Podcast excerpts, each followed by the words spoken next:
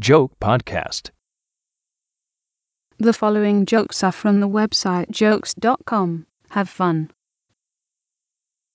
Joke number one. In the middle of the game, he jumps up. He starts screaming at the top his lungs. He's like 80,000 people. 80,000 people. I go, Papa, what's wrong? He goes, 80,000, and that bird had to shit on me. Joke number two. I come from a long line of cowards. In fact, my family crest is just a picture of a lion disappointingly eating a meal he didn't order. Joke number three. My sister was the smart one. She took the dentures, stuck them under her pillow, got to motorbike the next day. Joke number four. I had a weird day today.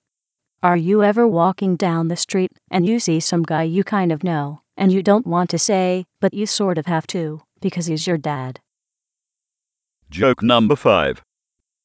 I'm from a very large family, a family with nine parents. The end. Hear you next time.